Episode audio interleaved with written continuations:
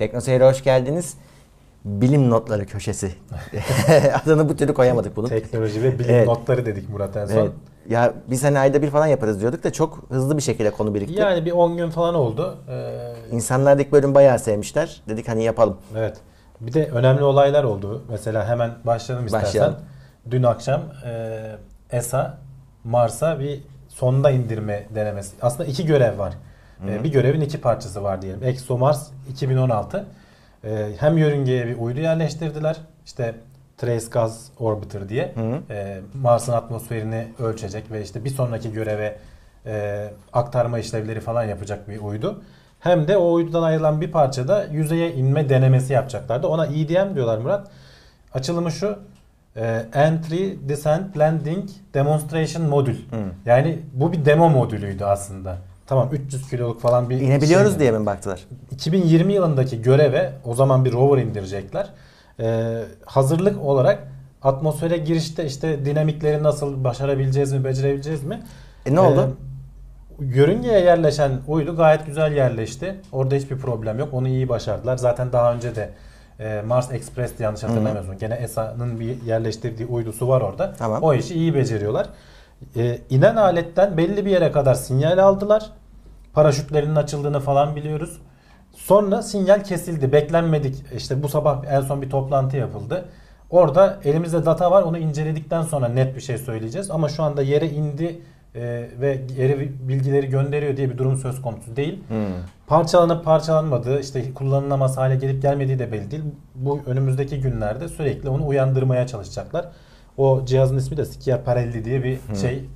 E, İtalyancadan geliyor sanırım. E, onu uyandırmaya çalışacaklar. E, belki işte oralardan geçen bir e, Mars Reconnaissance Orbiter var NASA'nın. Belki görüntü almaya çalışacaklar ama çok küçük. Hani onu Mars'ın yüzeyinde böyle iğne başı gibi bir şey görünecek herhalde. Onu tam yerini falan tutturmaları belki paraşütünü falan bulurlar. Ee, biraz hani şöyle birkaç haftaya şey yapılacak. Zaten görev de 7-8 saatlik pili vardı üzerinde. Yani öyle çok uzun sürecek bir şey değildi. Tekerlekli bir araç da değildi. Dediğim gibi şeyi denediler. Biz bu atmosfere giriş, işte paraşütün açılması, yeterince yavaşlama sağlayabiliyor muyuz? İşte roketler doğru zamanda ateşleniyor mu falan. Bunları denemek içindi. Yani başarısız olmadı aslında. Kendi şeyleri de biz buradan yeterince veri aldık diyorlar. Son ana kadar hani son kısmındaki bazı verileri alamadık ama bu büyük bir kayıp değil diyorlar. İyi. Beklenilen şekilde yani büyük oranda gerçekleştirdiler. Asıl dediğim gibi yörüngedeki uydu şu anda doğru yörüngeye oturmuş durumda. Görevine devam edecek. Önümüzdeki günlerde ayrıntılı bilgi gelirse bu yere inmeye çalışan sonda hakkında gene biz gündemde konuşuruz. İnebilseydi başarıyla iniş yapan 8. araç olacaktı. Ama işte biliyorsun bayağı zor. Haber alması bile zor Murat. Yani hani bırak inip inmedi orada insanlar şey diyor ya geri dünyaya bilgi göndermiyor mu? Gönderemiyor işte. Hani Mars'a gidip yerleşmenin falan ne kadar zor olduğunu buradan düşün. Bekliyorsun ki oradan işte yörüngeden bir senin gönderdiğin birkaç tane uydudan biri geçecek de o belki oradaki veriyi alacak da dünyaya dönecek. e, yönünü dünyaya çevirecek. Sana o bilgiyi aktaracak falan. Çok zor işler bunlar. E, bir tane işte yüzdeye 300 kiloluk nesneyi indirmek bile tamam NASA neredeyse bir tonluk bir cismi indirdi birkaç sene önce. O büyük bir başarıydı. İşte bak görüyorsun. ESA bu arada şeyin de çok ciddi katkısı var onu da söyleyelim. Rusya Uzay Ajansı Roskosmos'un da bu görevde katkısı var. İkisinin ortak görevi. Bakalım önümüzdeki günlerde ayrıntısını şey yaparız. Tamam. Çin deneysel uzay istasyonu için uzaya iki tane Taykonot göndermiş. Evet, Murat. Ne yapıyorlar şimdi onlar? Ee, geçen haftanın gene önemli olaylarından biri Çin'in kendi en uzun görevi. 30 günlüğüne gitti bunlar. Ee, Tiangong 2 diyorduk diye bir önceki Evet. konuş gündemde konuşmuştuk hatırlarsan. Ee, kendi uzay istasyonunu kuracak falan. Onun işte ön yapılanması bu. Orada gidip 30 gün kalacaklar ve bazı deneyler yapacaklar. Ee, Çin işte gitgide kendini bu alanda daha çok gösterecek diyorduk. İşte hemen daha bir hafta geçmeden iki tane onlara taykonot deniyor bu arada. Ee, gerçi biz genel olarak hani hepsine astronot diyoruz ama çünkü sonu gelmeyecek. Ruslara işte kozmonot bilmem ne derken sürekli bir isim öğrenmek zorunda kalacağız. Tiangong da bu arada şey demekmiş. Cennet köşkü. Tam karşılığı gökyüzünde. Peki e, Güneş sisteminde yeni bir cüce gezegen bulunmuş. Önce cüce gezegen ne onu söyle. Gezegen olamayanlara cüce gezegen diyoruz Murat. Ee, biliyorsun hani şey hikayeleri vardı ya. Plüton işte gezegendi sonra işte rütbesi düşürüldü falan. Çünkü yeterince büyük değil deniyordu. Onun bazı şeyler işte tartışmaları hala sürüyor. Bazı işte ne denir şartları yerine getirmesi lazım gezegen olması için. Ee, çok yani belli bir büyüklüğü geçmen gerekiyor veya çevrende yakın çevrende seninle aşağı yukarı aynı büyüklükte bir cisim olmaması Tamam. gerekiyor ki sen bir gezegensin diyelim. İşte Plüto mesela cüce gezegenliğe düşürüldü. Onu ona yakın biliyorsun ayı var bir tane. Ee, Sharon muydu ismi? Yanlış hatırlamıyorsam bayağı yani Plüto'nun neredeyse yarı boyunda hani ba- bayağı yakın boyları. Şimdi bu yeni gelinen bulunan cisim çok uzaklarda Murat. Yani bayağı şans eseri bulunmuş biraz da zaten bir karanlık enerji deneyi sırasında hareket eden bir şey gözlemlemişler. Ee, profesör öğrencilerine demiş ki ya şuna bir bakın. Adamlar iki buçuk senelik ama bir çalışmanın sonucunda hani yörüngesini falan saptayabilmişler. Zaten doğru düzgün ismi de yok. 2014 UZ 224 diye bir ismi Ha, var. güzel. Çapı 530 kilometre. Yani e, hakikaten küçük bir Tam da ne önemi var cisim. Yani güneş sisteminin sonuçta güneşin etrafında dolaşan büyük e, Hı. gök cisimlerinden birisi bu. Yani Plüto kadar değil veya onun ayı kadar değil. E, mesela işte Sharon diyordum ya 750 1200 kilometreymiş. Bak bununki 530 yarısı yani yarısından bile küçük. Ama büyük bir cisim sonuçta.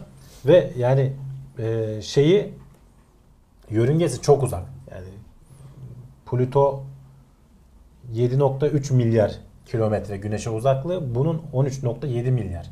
Yani iki katı neredeyse uzaktan. Ee, bizim sistemimize dahil bir cisim. Yani İyi. bir önemi yok. Yeni bir cüce gezegen. İşte şey diyorlardı zaten Plüto'nun e, cüce gezegen olduğunu söylediler. Onun gibi çok fazla var. Hani e, o civarda, o büyüklüklerde çok Şimdi fazla var. bekle sen. Burçlar değişiyor diye haber yaparlar. Yok çakma bu, gazeteler. bu onunla ilgili değil. Bu dünyadan görünmüyor bile işte. O da zaten bir- bir şeye falan dayanmıyordur. Hiçbir şekilde görmen Hı. mümkün değil. Burçlar biliyorsun daha çok böyle eski şeylere dayanıyor. Ee, eski çünkü 5 gezegene kadar işte Satürn'e kadar çıplak gözle görülebiliyor. Onlardan yola çıkıyorlar genelde işte içine ayı ve güneşi de katıyorlar. Bir böyle oradan şey oluyor. Bunları hiç o zamanki insanların bilme Yani- şansı yok yani. NASA uzaydan 7-24 yayına başlamış. Zaten canlı yayın yapmıyor muydu onlar? Ara ara canlı yayınlar yapıyorlardı hani bazı özel günlerde falan. Ee, ama bu 724 Uluslararası Uzay İstasyonu'na bağlı kameralardan biri. Şimdi tıklasınlar bu linki zaten ne olduğunu hemen görecekler. Hı. Dünyaya çevrilmiş vaziyette. Oradan oturup dünyayı izleyebiliyorsunuz. Güzel. Her an canlı yayın yani sürekli bir e, veri akışı var. Hı, güzel. Bayağı da net. Hani öyle şey değil. Kötü bir görüntü kalitesi yok. Şimdi uzaya gidecek ilk Türk. Ee, korkmuyorum İstanbul'da yaşamak daha tehlikeli demiş. uzaya gidecek ilk Türk ne? Murat Halil Kayıkçı diye bir öğrenci İstanbul Teknik Üniversitesi uzay mühendisliğinde okuyormuş. Özel bir firmanın bir yarışmasına katılmış. Hı hı. Türkiye'den 3 kişi e, en son elemeye kalmışlar. E, Amerika'da yapılan elemede de bu birinci olmuş. İşte e, gidecek sanırım 20 kişi miydi 60 kişi miydi neydi? Tamam. Onlardan biri de bu. Ama nereye gidiyor? ilk Türk uzaya 100 kilometre yükseğe çık. Yani uzay ne dersen orada şöyle bir tanımı var. Dünyanın 100 kilometre üstüne artık oranın üstüne geçmiş insanlara astronot deniyor. Yani uzaya çıkmış insan e, ünvanını alıyorlar. E, öz- özel bir firma bu şeyi hatırlarsan Virgin Galactic'in Tamam. bir uçağımsı bir Evet, evet. şeysi vardı. Ona benzer başka bir firma şimdi ismini hatırlayamadım. E, benzer bir uçakla e, Halil Kayıkçı'yı da işte katılımcılardan diğerlerini de uzaya çıkaracaklar. Bir 5 dakikalık 6 dakikalık bir şey. E, ama sonuçta uzaya çıkmış ilk Türk olacak yani. Allah Allah. Valla pek hani sen öyle teknik olarak uzaya çıkmak diye tarif ettin de ben pek yani gidip hani uzay istasyonuna gitti de oradan geri döndü olursa bana bir anlam Ama isabet yok ediyor. yani işte sonuçta 100 kilometre ötesi artık karanlığı görüyorsun. Yer çekimsizliği hissediyorsun. Dünyanın yuvarlaklığını görüyorsun. Ne bileyim. Ee, uzaya çıkmış Bu oluyorsun şey yani. uzay turizmi haberi aslında. Değil mi? Birazcık. Biraz öyle. Biraz öyle çünkü zaten hani öyle uluslararası uzay istasyonuna falan gidebilmen için işte çok ciddi eğitimlerden. Bunlar da eğitimlerden Tabii. geçmişler ama daha e, 20 20 günlük falan bir eğitimmiş mesela. Evet. Yani ötekiler doktoralı olacaksın, mühendis olacaksın, işte efendim senelerce pilotluk eğitimini alacaksın falan. Çok bir sürü ayrıntısı Yani. var yani hani öyle herkesi uzay istasyonuna göndermiyorlar. Bu Olsun. biraz daha uzay turisti gibi ama sonuçta ilk Türk olacak işte. Hı. Yalan değil. Dediği de doğru. Uzaya gitmekten tedirgin değilim. İstanbul daha tehlikeli diyor. Bence doğru yani. Başına daha çok şey gelebilir. Yani inşallah öyledir bakalım. Hani bu şeyler de henüz tam oturmadı çünkü işte e, hani orada da aslında büyük bir tehlike var. Zaten daha önce olacakmış görev. O Virgin Galactic'in İşte. patlamasından sonra daha doğrusu patlamada da işte uçağa düştü pilotlardan biri öldü biri zar zor kurtuldu falan biliyorsun. Ee, bu bunların görevi de etkilenmiş biraz ertelemişler. İnşallah ilk patlayan Türk olmaz. İnşallah. E, 2016 Nobel ödül sahibi Amerikalı da e, hepsi göçmenmiş. Murat 6 tane Amerikalı Hı. bu sene Nobel aldı.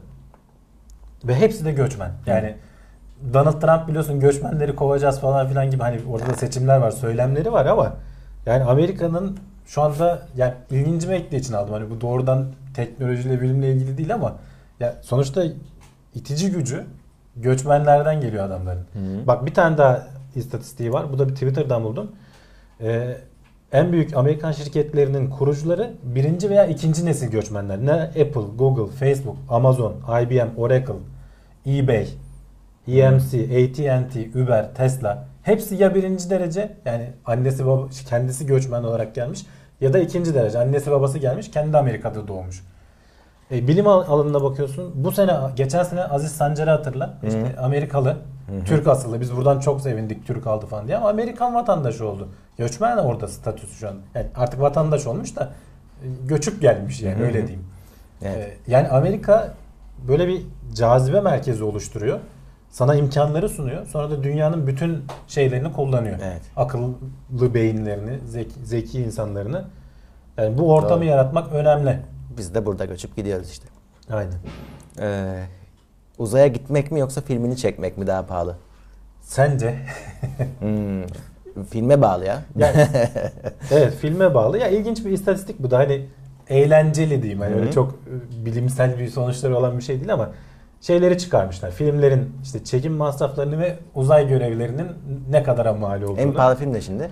Şimdi burada e, mesela John Carter diye bir film var. Ben bilmiyorum bunu izlemedim. Sen Ben de izlemedim de ne olduğunu Hemen biliyorum. onun altında Avatar var mesela. 257 milyon dolara mal olmuş. Avatar'ın bir altında Ariane 5G roketinin fırlatma masrafı mesela. Hmm. 221 milyon dolar. İşte en pahalısı tabii gene mesela Amerika'nın e, uzay mekikleri ama onlar biliyorsun artık görevden kalktı. 450 milyon Oh. dolarmış bir tane görevi onların. Fırlatma görevi. Mesela Wall-E şey Hmm. vardı ya, animasyon filmi vardı. 217 milyon dolara mal olmuş. Men in Black 3 215 milyon dolar. Armageddon 200 milyon dolar. Hemen altında Ariane 44L e, fırlatma şeyi geliyor. 150 milyon dolar. Yani ondan sonra bunun şeyine baksınlar. Altında daha ilginç istatistikler var. Amerika'nın diyor e, sinema gelirleri 10.6 milyar dolar yıllık. Bunun diyor top, şeyin e, Fransa'nın, Çin'in ve Hindistan'ın toplam uzay bütçesinden daha fazla. Hmm. Yıllık sinema işte film gelirleri diyelim artık. E, Star Trek serisinin tamamının çekilmesinin toplam masrafı 983 milyon dolar. E, İngiltere ve Kanada ve Norveç'in toplam uzay e, harcamaları 958 milyon dolar. Yani 3 ülkeninki kadar Hı. bir filme sen de para yatırmış Tabii oluyorsun. bu, bu haberdeki film hep şey bilim kurgu filmler. Yani tabii Uzayla tercih. ilgili Mesela. Star Wars film serisi 635 milyon dolara mal olmuş şu ana Ucuzmuş. kadar. Hı. Hepsi. Ee, Hindistan'ın bütçesinin yarısından fazlaya denk geliyor bu. Yani buradan Evet. böyle bir şey çıkarabilirsin. İlginç geldi o yüzden buraya ekledim. Hı hı. Ee, Bilinay demiş ki GDO'lu ürünler hakkındaki fikrimi değiştirdim. Ne neydi fikri ne olmuş? Ee, Bill Nye biliyorsun bu papyonlu amca. Ee, hani görenler şey yapmış kesin görmüşlerdi de Tabii, kim tabii. olduğunu bilmiyor olabilirler. Amerika'da daha ünlü böyle bilimi insanlara tanıtmaya, çocuklara sevdirmeye falan yönelik programları var ve bayağı bilindik bir insan. Bu 2005 yılında falan Murat e, biliyorsun GDO'lu ürünler çok tartışma konusu. Karşı çıkanlar çok fazla ama firmalar da bir yandan araştırmalara devam ediyorlar. 2005 yılında falan şey demişti. Ya ne acele ediyoruz? Bu işte binlerce yıldır evrimin sonucu ortaya çıkan şeyleri biz hemen 5-10 senede değiştiriyoruz. İşte acaba gereğinden hızlı mı şey yapıyoruz ama adam diyor ki ben diyor 10 yıllık e, sürede işte bu şey yapan özellikle Monsanto diye bir firma var mesela Evet. Amerika'da bu işlere e, Doğru. şey yapan. Gittim görüştüm oradaki bilim insanlarıyla konuştum işte piyas e, ne denir diğer bilim adamlarıyla konuştum. Elde edilen başarıları falan gördüm diyor. Artık diyor eski fikrimi değiştirdim. GDO'nun iyi bir şey olduğuna karar verdim diye ve bu tabii nasıl tepkiler aldığını sen düşün. Adamı Ya. taşladılar resmen yani. Zaten söyledi de bak kendisinden alıntı yapayım aslında.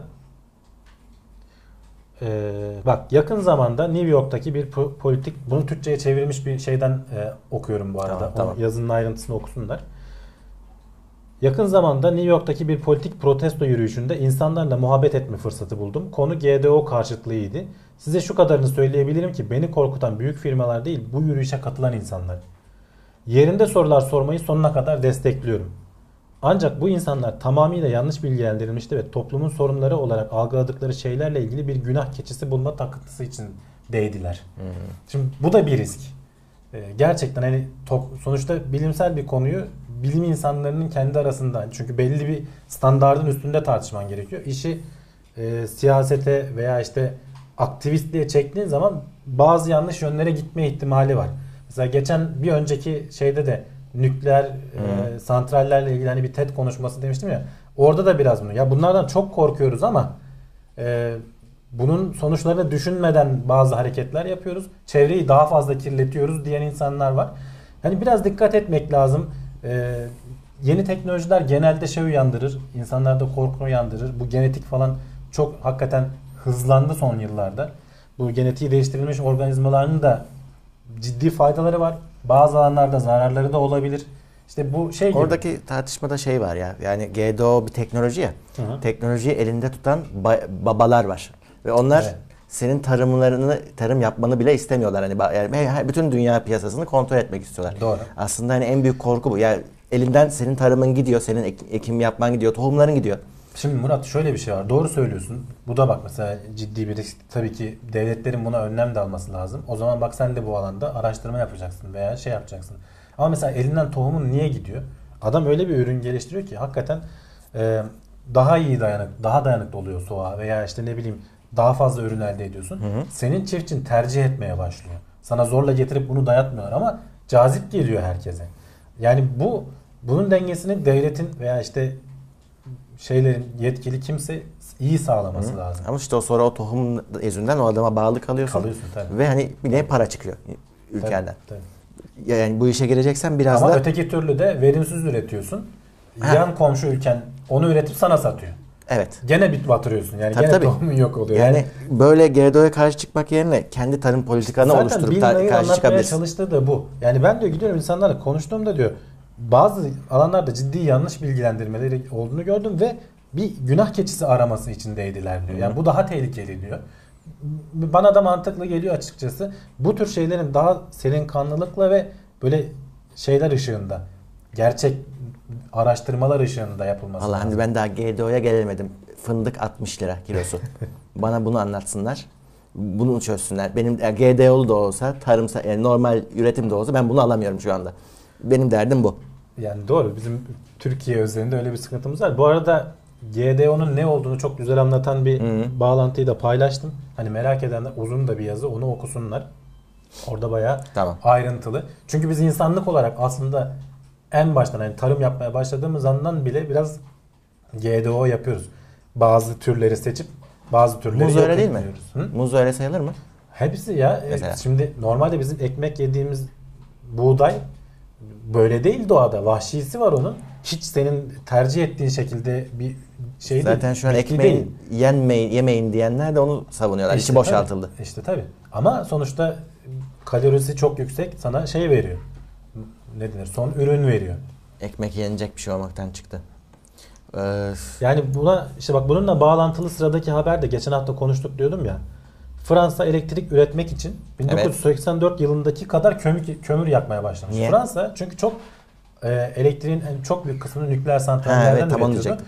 Bu işte son dönem burada bak bir grafik var. kapanmaya mı başladılar? Ee, tabii yenilenmedi veya işte kapanmaya başladı. Bir yandan hidroelektrik santralleri var ama kuraklık olduğu zaman şimdi e, güneşin, rüzgarın ve hidroelektrik santrallerin bazı handikapları var. Tamam nispeten temizler. Ama nükleer santraller yılın %92-93'ünde çalışıyorlar. Ve hep aynı elektriği sana veriyor. Biliyorsun elektrikle depolaması çok zor bir şey. Ee, saklayamıyorsun, kullanman lazım. Kullanamıyorsan satıyorsun veya yo- toprağa veriyorsun. Yani Şimdi kurak geçti işte. Hı. Üretemiyorsun elektrik. Ama ihtiyaç var. Ne yapacaksın? doğalgaza, kömüre yükleniyorsun. 32 yıl öncesinin seviyelerine ulaşmış kömür tüketimi. Şimdi Felaket. buradan düşün karbon salınımını. Şimdi nükleer santralleri kapatıyorsun bir yandan. Ama böyle bir yan etkisi var. Enerji kullanımını azaltmıyorsun ki daha da artacak. Arabalar elektrikli olacak vesaire vesaire. Yani bunların bir denge halinde gitmesi lazım. Tam işte, denk geldi. Geçen hafta Hı hı. konuştuğumuz konunun destekleyecek bir haber.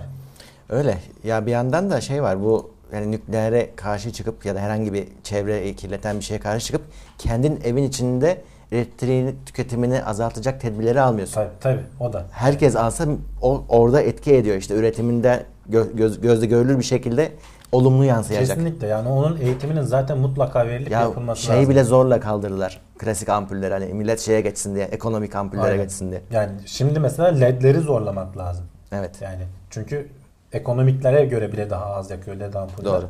Ee, yani devletlerin bence bu yönde önlem İşte almaları Almanya'da lazım. mesela sokak lambalarını LED'e çeviriyorlar. Yani bu senin tüketimini bir yandan azaltacaksın işte ama e, tüketim her zaman artacak. Sonuçta cep telefonları vesaire yani arabalar girecek işte işin içine. Yani elektrik tüketiminin azaltma mümkün değil. Sürekli artıyor. Ee, ona uygun işte altyapıları zaten tek bir yere de bağlayamazsın. İşte hep nükleer de olmuyor. Hep hidroelektrik de olmuyor. Rüzgar olacak, bir Şimdi şeyler mesela olacak. sırada bir haber var. Gene bununla bağlantılı. Sahra çölüne güneş paneli dizerek tüm dünyanın enerji ihtiyacını karşılamak mümkün mü? Mümkün mü? Mümkün. Mesela yani teoride mümkün. Ee, hatta öyle bütün çöle kaplamana da gerekmiyor. Bütün çölün %1.2'sini kaplasan. Çünkü oraya hem güneş ışıkları dik geliyor hem yılın neredeyse her gün Evet. geliyor. Ee, şey gibi değil hani bizim yüksek enlemler gibi değiller. Tamam. Bulutlanma falan nispeten az oluyor. Niye yapılmıyor o zaman? Niye yapılmıyor? Çünkü bazı sıkıntılar var. Yani yapmaya çalışırsan yapabilirsin. Ee, 5 trilyon dolar falan civarı bir para harcanması gerektiği düşünülüyor. Tamam bu da çok büyük bir para değil. Bak onu da mesela yazıda örneğini vermiş. Bu son ekonomik kriz olduğunda Amerika piyasaya daha fazla parayı e, Vermek zorunda kaldı. vermek Ha. zorunda kaldı. Hani bütün dünya devletleri Doğru. bir araya gelse 5 trilyon doları rahat çıkarırsın. Bütün dünyanın elektriğinden bahsediyoruz bak. Ama bak işin içinde politik sıkıntılar var. Lojistik sıkıntılar var. Elektriği orada Ürettin, nereye götürecek, nasıl götürecek? Amerika'ya nasıl taşıyacaksın? İşte Sahra çölünde ürettin diyelim.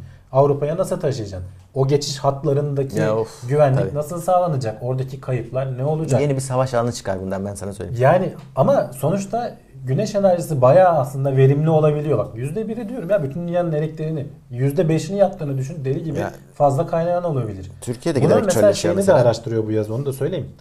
Çöle zararı olur mu mesela? He.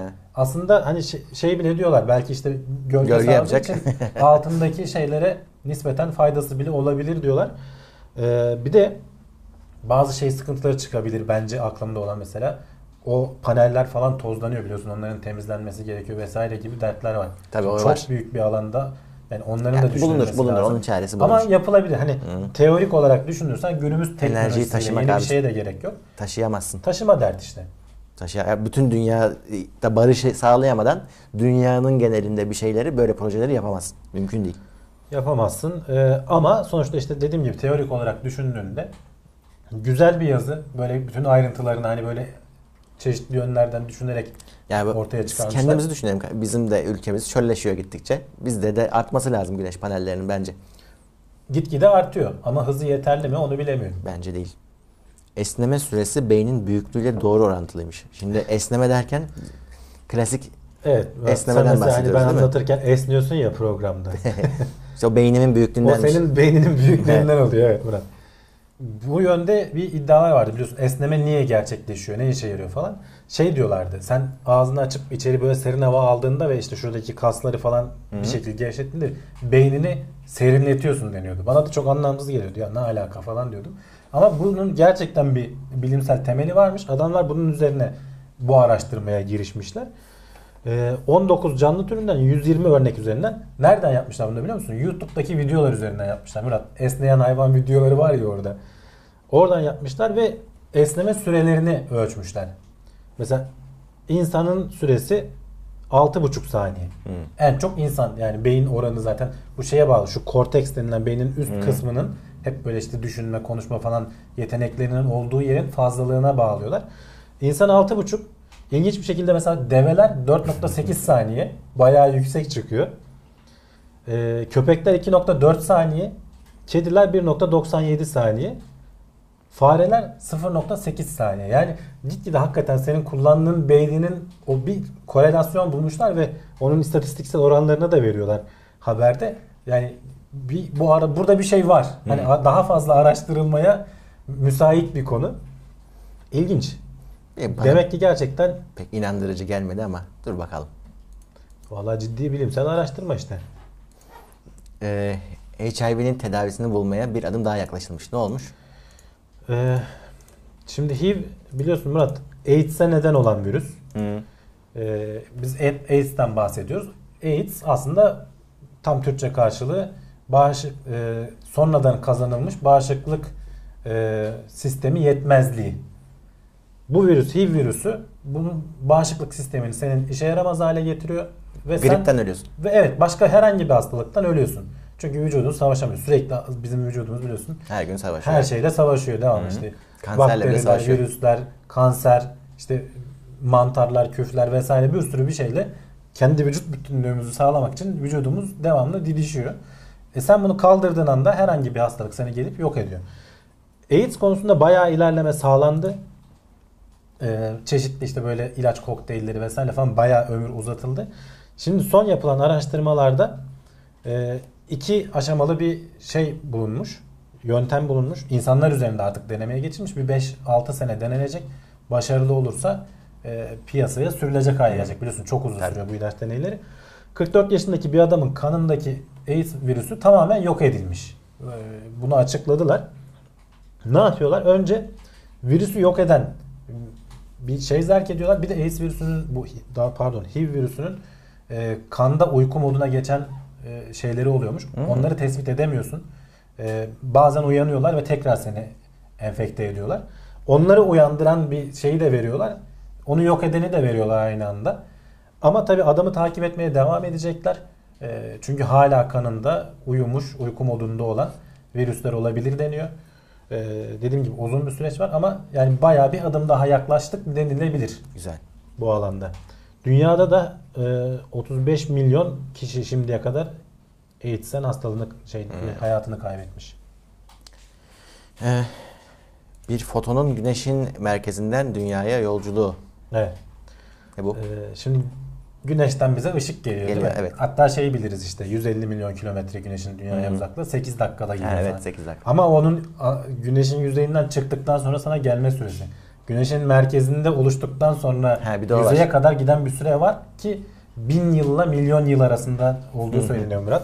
Bu paylaştığım bağlantı da nasıl aşamalardan geçtiğini güzel anlatmış. Hani ben kısaca özetleyeyim. Bir kere çekirdekte oluşuyor. 15 milyon derece falan bir sıcaklıkta füzyon tepkimesiyle oluşuyor. Foton son derece yüksek enerjiye Hı hı. sahip.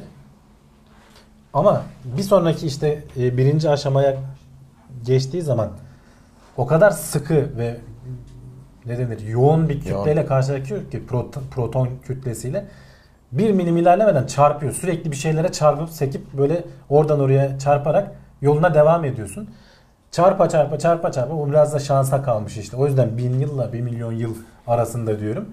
Ee, bir sonraki kabuğa çıkıyorsun. Orada biraz daha şey seyreliyor. Ee, en son işte bir sonraki aşamaya çıkıyorsun. Yani sana gelen aslında ışık 1 milyon yıl önce oluşmuş olabilir. Evet mümkün. Buradan bunu resimlerle falan güzel anlatmışlar. Merak edenler bir Neyse baksın. ki ışığın tazesi bayatı fark etmiyor. Fark etmiyor tabi. Bu arada enerjisini kaybediyor. Mesela şeyde hatırlarsan şu cep telefonları zararlı mı videosu hı. çekmiştik. Orada bir e, elektromanyetik e, spektrumdan bahsetmiştik. Gama ışını olarak başlıyor. Enerjisini kaybede kaybede bizim görebildiğimiz ışık e, şeyine kadar düşüyor. Hı. Görünür ışık oluyor yani bize Hı. gelene kadar. O arada işte bir milyon yılda çarpa çarpa kaybediyor. Fizikçiler DNA'nın yapısında bilgi aktaran ikinci bir katman bulmuş. Evet. e, şimdi hani nedir standart söylenen DNA'da işte nükleotitler var. Onları okuyor Hı hücre ve sana proteinler üretiyor. Şimdi DNA Murat 2 metrelik bir ip gibi düşün. Ucu ucu açtığın zaman Tamam. bu nasıl senin hücrene sığıyor? 2 metreden bahsediyorum uzunluğunu. Öyle bir katlanıyor ki iç içe geçiyor birbirine dolanıyor bir şeyler oluyor. Onun güzel bir videosu var. İzlesinler bu haberin içinde. YouTube videosu. Nasıl olduğunu anlatmış biraz. Animasyon, bilgisayar animasyonu zaten. O katlanmanın da bir çeşit veri aktarımına katkı sağladığını e, ispatlamışlar. e, yani sadece o nükleotit dizilimi değil, Hı. onun katlanma Kat- şekli, de şekli. önemli. Yani e, hani mutasyon olunca diyorsun ya sen o nükleotit değişti falan. Evet. Katlanması da değişmiş olabilir. Hem Bunun işte çok basit canlı türleri üzerinde denemelerini yapmışlar ve böyle bir etki görmüşler. Ee, bu da yeni bir şey diyorlar. Katlanması da bilgi aktarımında bir katman daha diyorlar. ilginç. Uzun süredir fizikçilerin kafasını kurcalayan bir konu varmış. Neymiş o? Evet, sonoluminescence. Ne? Luminescence Murat aydınlanma gibi Tamam. bir şey. Parlama diyelim. Sonra da hani sonogram falan denir ya sesle ilgili bir şey demek. Yani sesle parlama gibi bir şey. Bu hani yeni bir şey değil. Çok yıllar önceden var. Ben yeni denk geldim. Böyle bir şey varmış. Hakikaten de tam olarak neden olduğunu bilemiyorlar. Ee, bir su dolu kaba belli miktarda e, ses dalgası gönderdiğin zaman çok küçük böyle e, kabarcıklar oluşturabiliyorsun. Kavitasyon deniyor buna. Ee, bazı çok hızlı hareketlerde de oluşuyor. Bu kavitasyon düşük basınçlı ama yüzey iç- içerisinde çok yüksek e, kaç bir 20 bin derece falan sıcaklıklara ulaşabiliyor o nokta ve bir ışık saçarak tekrar yok oluyor. Yani bunun tam olarak neden oluştuğunu, ne, nasıl bir mekanizma ile oluştuğunu bilemiyorlar. Ee, doğada görülen örnekleri var. Mesela e, peygamber devesi karidesi diye bir şey var. E, mantis, shrimp diye hakikaten kocaman şu, şu boyda falan bir Hı. karides Murat. Avını öldürürken öyle bir hızlı hareket yapıyor ki ön dişleri gibi Tamam. bir şeyleri var. Onlar bu ışık patlamalarına neden olacak işte kavitasyon oluşturuyorlar suyun içinde. Hmm. Videoları falan var. Hani şeyin içinde baksınlar. İlginç hakikaten böyle bir ışık ya böyle çok an- anlık. Bunu şeye uğraşıyorlar. Daha uzun süre tutup o içerideki sıcaklığı daha arttırabiliriz. Mesela He. 1 milyon dereceye falan getirebilirsek az önce hani güneşin merkezinde dedim ya füzyon sıcaklıklarına getirip acaba işe yaratabileceğimiz bir Anladım. şeye kullanabilir miyiz'e uğraşıyorlar. Hmm. Ee, ama tam anlamıyla da neden olduğunu da çözebilmiş değiller. Bilim insanları karbondioksiti kolayca etanole dönüştüren bir katalizör keşfetmiş. Niçin Evet. önemli bu? Bu bunu bir kere şöyle söyleyeyim biraz yanlışlıkla keşfetmişler. Tam bunu ararken değil de e, biraz nanoteknolojiyle Murat. Şimdi havadaki karbondioksiti elektrik vererek Hı. bir katalizör katalizör nedir işte bir tepkimeyi hızlandıran Evet hızlandırıcı. e, madde Evet. veya işte nesne diyeyim. E, bu nanotüp e, nanoteknoloji sayesinde elektrik vererek sisteme sen havadaki veya işte ortamdaki karbondioksiti etanole çeviriyorsun. Etanol yakıt olarak kullanılabiliyor her yerde. Şu anki hatta yazıda söylenene göre şu anki motor teknolojisinde değişiklik yapmadan kullanılabilecek bir yakıt. Ee, ve çok kolay elde edilebiliyor işte bunu kolaylıkla çevirebiliyorsun. Normalde çevirmek zormuş. Hı hı. Bir e, işte iklim meselesinden dolayı işimize yarayabilir bu He, teknoloji daha doğru. geliştirilecek tabii. İki mesela şeyde kullanabilirsin diyor. Hani dedik ya e, güneş panelleri gündüz çalışıyor, gece Tabii, çalışmıyor. doğru. Şimdi gündüz çalışıyor, fazla elektrik üretiyorsan fazla elektriği buraya aktar. Havadaki karbondioksiti Hı. etanole çevir. Geceleyin de etanolü yak. Heh, evet. Elektrik üretimine devam et. Mantıklı. Mesela böyle bir sistem kurulabilir diyor adamlar. Doğru. İlginç yani e, başka bir şeyi denerken hani bunun bu kadar çabuk bu kadar çabuk bulmayı beklemiyorduk falan diyor adamlar. Şeylerine baksınlar bir videosu var gene bunun da. Bak bu İşe haber yarayacak ilginç bir şey. önemli. Kesinlikle katılıyorum. Dünya Sağlık Örgütü gazlı içeceklerin vergisinin arttırılması gerektiğini açıkladı. Neden sen söyle madem artık Gazlı içecek. bu konulara meraklısın. Tabii gazlı içeceği ya sırf o değil gazlı, şekerli, işte sigara yani insan sağlığına zararlı şeylerin vergisinin arttırılarak e, cazibesinin azaltılması gerekiyor. Ben hatta şey düşünüyorum. Şimdi gidiyorsun işte bir ne bileyim Migros'a bir şuraya buraya. Çocukların ulaşabileceği yerde gayet hani kıpkırmızı gofretler şunlar bunlar Tam duruyor. böyle albenili Tabii paketlerde. can canlı paketlerde duruyor. E bugün sen çocuğun işte ne bileyim ahlakını bozuyor diye işte dergileri şeye koyuyorsun, poşete koyuyorsun ama çocuğun sağlığını bozan yiyecekleri kırmızı poşetlere koyuyorsun. Murat orada öyle bir problem var ki e, şimdi şeylerde de bizim ufaklıklarda en çok yaşadığımız sorun. Biz mesela vermemeye çalışıyoruz şeker ama her seven Çağırıyor şeker onu. onu çağırıyor. O ayrı konu tamam. E, Evrimsel bir hani yatkınlığı var zaten. Ağız tadı ona uygun. Şekerli besinler istiyor insanoğlu. Her çocuğu seven de şeker veriyor. Ha, o da Çok ayrı. büyük bir problem. Evet. Yani sen çocuğa hep ödül mekanizması olarak şeker veriyorsun. O beyinle bilinç altında işliyor ve büyüdükten sonra da iyi bir şey yaptığında ödül almak istediğinde şekerli bir şey yiyesin geliyor. Ben şeker bayramı ismine sırf bu yüzden karşıyım. Ha, Bayram hani şeker bayramı. Olumlu şeyleri atamamak lazım şu şekere. Hep olumsuz Ama şeylerle işte hiç anılsın. öyle olmuyor. Evet. O öyle bir alışılmış ki o bir kültür haline gelmiş. İşte Dünya Sağlık Örgütü artık hani bu işin dünya çapındaki en önemli Hı hı. yetkin merkezlerinden biri diyor ki bu şekeri devletler yüksek vergilendirsin diyor. Bu çok tehlikeli. İnsan sağlığına hani her gün zararlarından falan bahsediyor. Ya. İşte kansere en çok destek veren unsurlardan biri falan Ya bak kanseri tespit etmek için şeker kullanılıyor. kullanılıyor. yani daha Kanser ötesi var mı? Çünkü alıyor onu. Bayılıyor yani. ona evet. Ee, ve sen her gün veriyorsun bunu vücuduna bir şekilde. Radyoaktif şeker. Tabii radyoaktif şeker. Ee, öte yandan şeker de bir tane olsa neyse şimdi onun da en adisini kullanıyorlar. Evet. Çeşitli şeke- şekillerde elde edilebiliyor bu. Onun en kötüsünü kullanıyorlar bu gofretlerde. Ya En ucuzu o çünkü. evet şeyi fark etmediniz de hayatta her şey pahalılanıyor. Gofretler, koca koca gofretler süper ucuz. Nasıl oluyor bu? Yani işte böyle oluyor. En kötüsünü, en adisini kullanıyorsun. E çocuklar reddedemiyor. Topluca alıyorlar. Sürümden kazanıyorsun. E bunların pahalı olması lazım. Bunlar faydalı yiyecek içeceklerden çok daha ucuz şu anda. Sudan ucuz derler ya o noktaya doğru gidiyoruz. Kesinlikle. Sudan ucuz dedin de bu arada bir yazıda okumuştum şimdi. Burada linkini vermedim ama aklıma geldi. En çok kola tüketilen yerlerden biri Meksika'ymış Murat. Evet. Sudan ucuzmuş çünkü orada. İşte. Ve temiz suya ulaşma problemi varmış. Vatandaş deli gibi kola içerek hayatını... Telafi etmeye çalışıyor. Yani su tüketimini öyle karşılıyor. İşte yani. telafi ediyor suyu. Ve Ama etmiyor işte, tabii. e, Dünyadaki en çok obezitenin yaşandığı yer. Orada devlet e, şey yapıyor. E, zayıflamak isteyene veya işte obeziteden kurtulmak isteyene destek sağlıyor. Çünkü ileride ameliyat tedavi masraflarından falan kurtuluyorsun. Dünya Ya. Sağlık Örgütü de onu diyor zaten. Sen diyor şimdi bu diyor vergini koy. İleride diyor sağlık masraflarından Evet. da kurtulacaksın diyor. Abi gitsinler işte o kanser ne kadar pahalı bir hastalık. Tabii. Yani devlet devlet tamam bir kısmını karşılıyor ama karşılamadığı kısım da seni batırmaya yetiyor zaten. Yani bunların hepsinden hem kişisel olarak kurtulmamız lazım. Ya o kadar ucuz ki bir- bir şey e, bir bağışıklık sistemini ayağa kaldırmak kuruş bazında ucuz. Aktara gittiğin zaman her şey orada. Öğreniyorsun işte işte zerdeçalını bilmem ne keçi boynuzu bir sürü böyle e, vücutun bağışıklık sistemini güçlendiren şey var ve o kadar ucuzlar ki insan utanıyor az istemeye yani çünkü bir bakıyorsun abi diyor 50 kuruş hadi diyorsun 1 liralık ver. ya bu, ama bunlardan kimsenin haberi yok zaten. Yani. Okul diye bir şey var ne işe yaradığını ben hala çözemedim. E, oraya çocukları gönderiyoruz ama bunların hiçbirini öğrenemeden çıkıyorsun. E tabi. Başka şeyler öğreniyorsun. Evet bambaşka şeyler öğreniyorsun. Ve hani çoğumuz da bu, bunların hepsini kantinlerde gördük. Bu Daha önce Murat aileden falan başlaması Tabii. lazım. Yani senin annenin babanın buna dikkat etmesi lazım. Biz etmeye çalışıyoruz ama dediğim gibi işte dedesi geliyor, babaannesi Tabii. geliyor.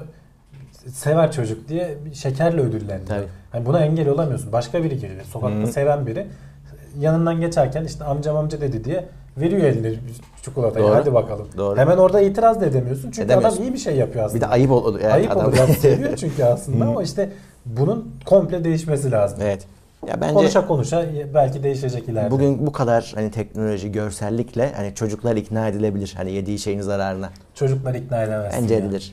O ağza güzel geliyor çocuğu anlatamazsın Murat. Vallahi kendileri zaten Müm- mümkün olduğunca alıştırmamaya çalışacaksın işte Hı. baştan. Sonra zaten hani çok aramamaya başlıyorlar.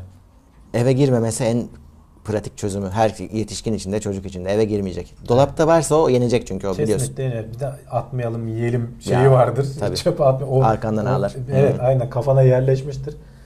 Yememen gerektiğini bildiğin halde yersin. O Öyle. da bahanesi olur. Dünya dışı yaşam formları radyoaktif ışınından besleniyor olabilir. Dünya dışı yaşam formu bu- bulduk. Bulmadık da, bir de böyle beslenmesine bakıyorsun. diyoruz. Çünkü Murat e, yerin 2.8 kilometre derinliğinde altın madenlerinde uranyum ışınımından beslenen bakteriler bulmuşlar. Hı. Bunlar enerjisini sadece uranyumdan alıyorlar. Hani ne ışık var zaten orada. E, ne tabii. doğru düzgün başka besinler var.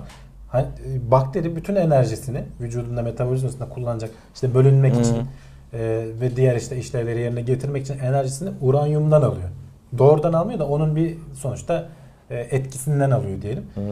Diyorlar ki şimdi dünyanın biliyorsun manyetik alanı var ve bizi bu uzaydan gelen ışınlara karşı Tabii. koruyor. Kozmik ışınlar deniyor bunlara. Atmosferi olmayan ve şey manyetik alanı olmayan yerlerde bu ışınlar doğrudan yüzeye ulaşıyor. Bunların da yani sürekli rastgele geliyorlar ama sürekli geldiği yerlerde bu tür bakteriler yetişebilir Hmm. deniyor. Bu da bir hani bakılması gereken ileride günün birinde bir yerlere bir şey gönderirsek bu da araştırılması gereken bir bakteri türü. Dünyada işte örneği var. Yerin çok işte 3 kilometre neredeyse derinliklerinde yaşıyor. Ee, hayvanlar değil. Bakteriler. Ee, uzayda da işte çeşitli gök cisimlerinde de neden olmasın? NASA gözünü Mars'a dikince özel firmalara ISS'e modül ekleme yolu açılmış. Evet. Nasıl oluyor? Ee, şimdi biliyorsun NASA işte 2030'a kadar gideceğiz. En son geçtiğimiz hafta e, Obama'da hani gider ayak bir mektup yayınladı. İşte NASA şöyle güzel böyle güzel Mars'a ineceğiz falan. İşte gözümüzü oraya diktik falan gibisinden böyle gaz veren bir mektuptu. Ee, şimdi ISS'in görev süresi bitiyor Murat. 2024 yılında sanırım yanlış hatırlamıyorsam. Evet. Artık hani emekli olacak. Hadi ya. Tabii. O kadar çabuk mu? Çabuk dedin kaç senedir orada zaten. Onun bir kullanım ömrü var. Hı. Ee, 10 yıl 20 yıl falan oluyor işte. Artık onu da oraya gelmiş herhalde. Ee, NASA işte daha ilerisini düşünüyor artık. Hani dünya yörüngesinde falan kalmak yerine Mars'a gidelim. Oralarda veya belki Ay'a gidelim. Ay'a gitsinler. İşte özel firmalarla çok- daha çok çalışmaya başladı biliyorsun. İşte SpaceX Evet. olsun işte o Boeing'le Lockheed Tamam. Martin falan gibi firmalar onlara yaptırıyor biraz ihale usulü. Diyor ki işte çeşitli habitatlar işte içinde yaşanacak ortamlar getir diyor. Uzay istasyonumuz var. Oraya sen diyor modülünü yerleştir. Tamam. Denemeni yap. Hatta gündemde mi konuşmuştuk? Şişirilebilir bir modül yerleştireceklerdi. Evet. Ee, öyle bir şey vardı. Hani küçük Doğru. gönderiyorsun. Uzayda şişiriyorsun. Onun denemeleri falan olacaktı. Aynı firma zaten buna atlamış. Başka firmalar da var. Hı. Son böyle 2020 yılından itibaren artık emekli olmadan önce bunlara da e, fırsat tanınacak gibi görünüyor. İyiymiş. Biz de bir teknoseyir modülü hazırlarsak Tabii tabii.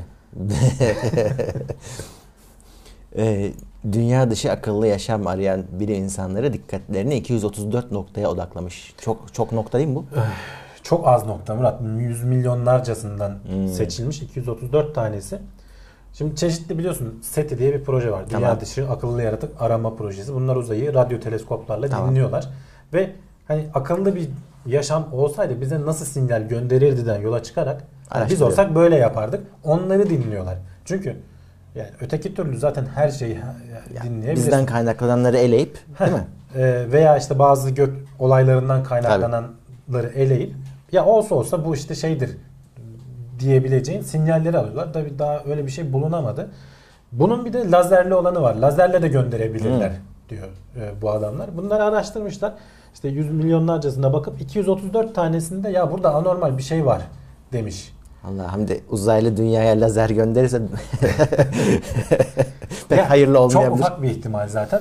Zaten bak şeyi konuşmuştuk yani e, Breakthrough Starshot diye bir gene bir He. program yapmıştık. Orada da e, Andromeda'ya gitmeye yok ne Alpha Centauri'ye gitmeye çalışıyorlardı. E, aynı Breakthrough serisinin bir de Listen diye projesi var demiştim orada da. E, onlar buna dahil olmuşlar. E, başında ciddi bilim adamları var. Ama hani şey yapmıyorlar. Hani hemen buluruz demiyorlar. Carl Sagan'ın güzel bir lafı var. Olağanüstü iddialar olağanüstü deliller gerektirir diye. Hmm. Burada öyle bir şey yok diyor adamlar. Hani bu adamların tamam bu, biz bu 234'e dikkat edeceğiz. Bize önerdiklerine. Ama hani bir şey de beklemeyin. Ee, bir şey çıkmayabilir şey de var. De çıkmayacak. Eğer hani uzaylılar öyle gelişmiş ki senin adam üstünden geçip gidiyor. Senin görme şansın yok. Belki bu kadar yakınından Ya geçiyor. şimdi şöyle doğrudan bize hani sinyal göndermiyorlardır ama mesela bizim radyo yayınlarımız, televizyon yayınlarımız falan da gidiyor. Gidiyor tabii de. Uzaya. Biz de yayın Ama yapıyoruz. hala aslında. çok e, yol Tabii. kat edememiş Edemedik durumdalar. çünkü işte 1940'larda 40'larda. başladığını düşünürsen veya işte hani radyo belki biraz daha öncedir. Ee, anca işte Çok az. ışık hızında gidiyor ama işte çok yakınlarda. Gene işte. Alpha Centauri'ye ulaşmadı bile Yok canım. yani, ne bileyim. Atıyorum şimdi hani Yok, yok, hesaplamadım onun uzaklığını bilmiyorum da. Ee, ama hani olabilir bizden daha önce gelişmiştir. Böyle göndermeye başlar sinyal. Bir şekilde yaymaya başlar. Doğrudan seni hedeflemez ama sana ulaşır bunlar bir şekilde. Onu çözebilirsen hani normal yollardan gök cisimlerinden gelebilecek bir sinyal değilse orayı takibe alırsın. Doğru. Ha, diyelim ki bulduk ne yapacağız?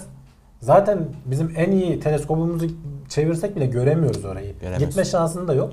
Hani bunu bulduk deseler ya burada büyük bir ihtimalle var diyecekler. Doğru. Yani gene bir şey çıkmayacak. Hı. Ama bir yandan da sonuçta uzayın bir haritasını çıkarıyor gibi bir şey oluyorsun bu projelerde de. Öyle. Hani bir veri topluyorsun. O da bir şeydir. Doğru. Araştırmacılar annenin deri hücresini yumurta hücresine dönüştürerek sağlıklı fare yavrusu üretmişler. Evet bu da yeni bir haber Murat. 3 tane bebeğimiz olmuş ama Ha. Deri hücresini yumurta hücresine çevirmişler bu haberde. Yani önemli bir gelişme. Kuyruğundan alınan bir hücre. Hani bu ileride İşte düşün kısırlık problemlerini falan bayağı Çözebilir evet. azaltabileceksin. Yani Doğru. e, tabii ki yani çok yıllar araştırılması Ya, gereken bir şey ama yani kuyruktan alınan bir deri hücresini sen dönüştürüp e, yumurta hücresine Hı. artık nasıl yapıyorlar, nasıl bir sistemle entegre ediyorlar bilmiyorum. Tekrar rahime yerleştiriyorlar ve işte sağlıklı fare yavruları doğmuş. Hmm. İlk uzay ülkesi Asgardia için vatandaşlık başvuruları başlamış. Murat bu geçen haftanın ilginç olaylarından biriydi. Yani evet. Ee, bir Rus bilim adamı Igor Aşurbeyli. Hı. Biraz herhalde belki Türk karışımı da var. Soyadı biraz andırıyor. Ya böyle bir şey de çıktı. Asgard diye. Niye Asgard diye? Bu e, şeyden Asgard'dır ya ülkesi. E, Odin'in hı. mitolojiden gelen. Oradan bir isim. Ya diyorlar ki biz gene dünya devleti olacağız. Çünkü uzayda bir yerde değiliz. Biz dünyanın yörüngesindeyiz. Ama başka bir yerde olacağız. Ve bunu da yapmak istiyoruz. Tabi ortada henüz daha ne bir şey var. İşte 100 bin kişi orada yaşayacak falan. Şimdiden vatandaşlık başvurusunu İyi. açmışlar. Birleşmiş Milletler'den tanınma isteyecekler. Avukatlara falan sormuşlar bu haberin Deli diye var. tanımlarlar artık. Avukatlar diyor ki bazı şey, şartları var diyor. Bu şartları yerine getirebilir gibi görünüyor diyor. Yani Hı. neden olmasın? Eğer işte belli bir tanınırlık elde tabii ki en sonunda diğer ülkelerin de seni tanıması lazım. Hani orada Birleşmiş Milletler'de oylanıyor falan biliyorsun. Yani böyle komik bir girişim aslında. Evet. Ee, bilmiyorum ileride bayağı da başvuru ama Türkiye 3. sıradaydı. Normal. Ülkeler nereden başvurduğunu yapıyorsun. Ya biraz da şeyde huylanmıyor değilsin Murat. Acaba e-mail mi toplamaya çalışıyorlar? İyi bir Yani değil mi? yöntem Öyle bak. bir şey de. Evet, Çünkü iyi e-mailini istiyor senin. Hı. Yani evet evet bak öyle bir şey çıkar. ben mesela başvurmadım hiç öyle bir huylandığım için. Ama bayağı güzel sayfa yapmışlar. Her şeyi var. Evet. Beynin, Meraklıları biraz takip etsinler. beyninin %90'ı olmadığı halde normal hayat geçiren adam. Evet Murat. Ee, zaten hani paylaşırlarsa şey e, bakarlarsa e, çekilen görüntüde hani Hiçbir şey şey yok. deriz ya beyni sulanmış deriz ya Murat. Bu amcanın hakikaten beyni sulanmış. Hı. Ama adam 44 yaşında e, ve beyninin sadece iç kısmı tamamen su, sıvı yani. Dış kısmındaki o şeyle, korteksle yaşayabiliyor. Normal yani işine gidiyor geliyor. Biraz IQ'su düşükmüş 75'miş. Normalde hani ortalama 100 civarıdır ya. Ama iki tane çocuğu var. işe gidiyor geliyor falan. Normal yaşamını yapıyor. Adam sol bacağında bir hissizlik var diye doktora gidiyor. Lan bir tomografisini çekiyorlar. Beyin yok. Ortası boş. Dışında şey var. Ee, tabii bunu araştırıyorlar. Ya buradan şeyi an- anlıyorlar. Ya beyin o kadar esnek bir yapı ki. Hani Hmm. bazen kaza geçiriyorsun bir kısmını alıyorlar. Diğer kısımlar onun görevini üstlenebiliyor falan. Başta bir sıkıntı yaşıyorsun falan ama işte beyin o nöronlar kendi aralarında bağlantılarını falan kurarak sana bunu sağlayan bir yapı.